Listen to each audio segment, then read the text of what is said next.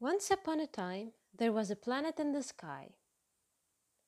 It's hard to be a planet among those stars. It's hard to feel dull when all what's around you is shining so bright, hoping that one day you'll be seen, admired up above, wishing to make someone smile.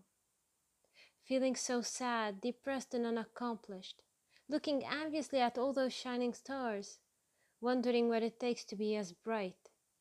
Moved by its agony, the planet's heights.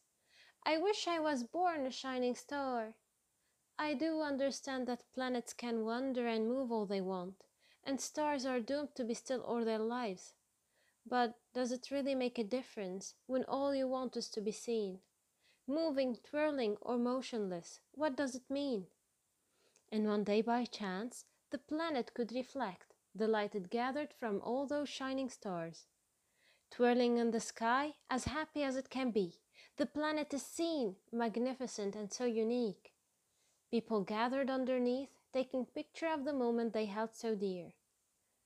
But when photos are took and people ceased to look, the idea became clear.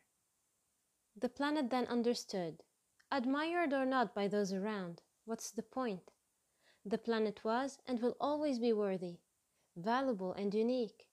What it needed was to value itself, to see itself for what it really is, to understand its ability and what it can achieve, and most importantly, to love and cherish its own self.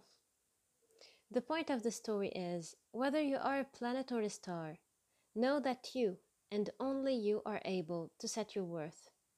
You set your value by the love and appreciation you give for yourself. So always remember, everything starts from within, especially love.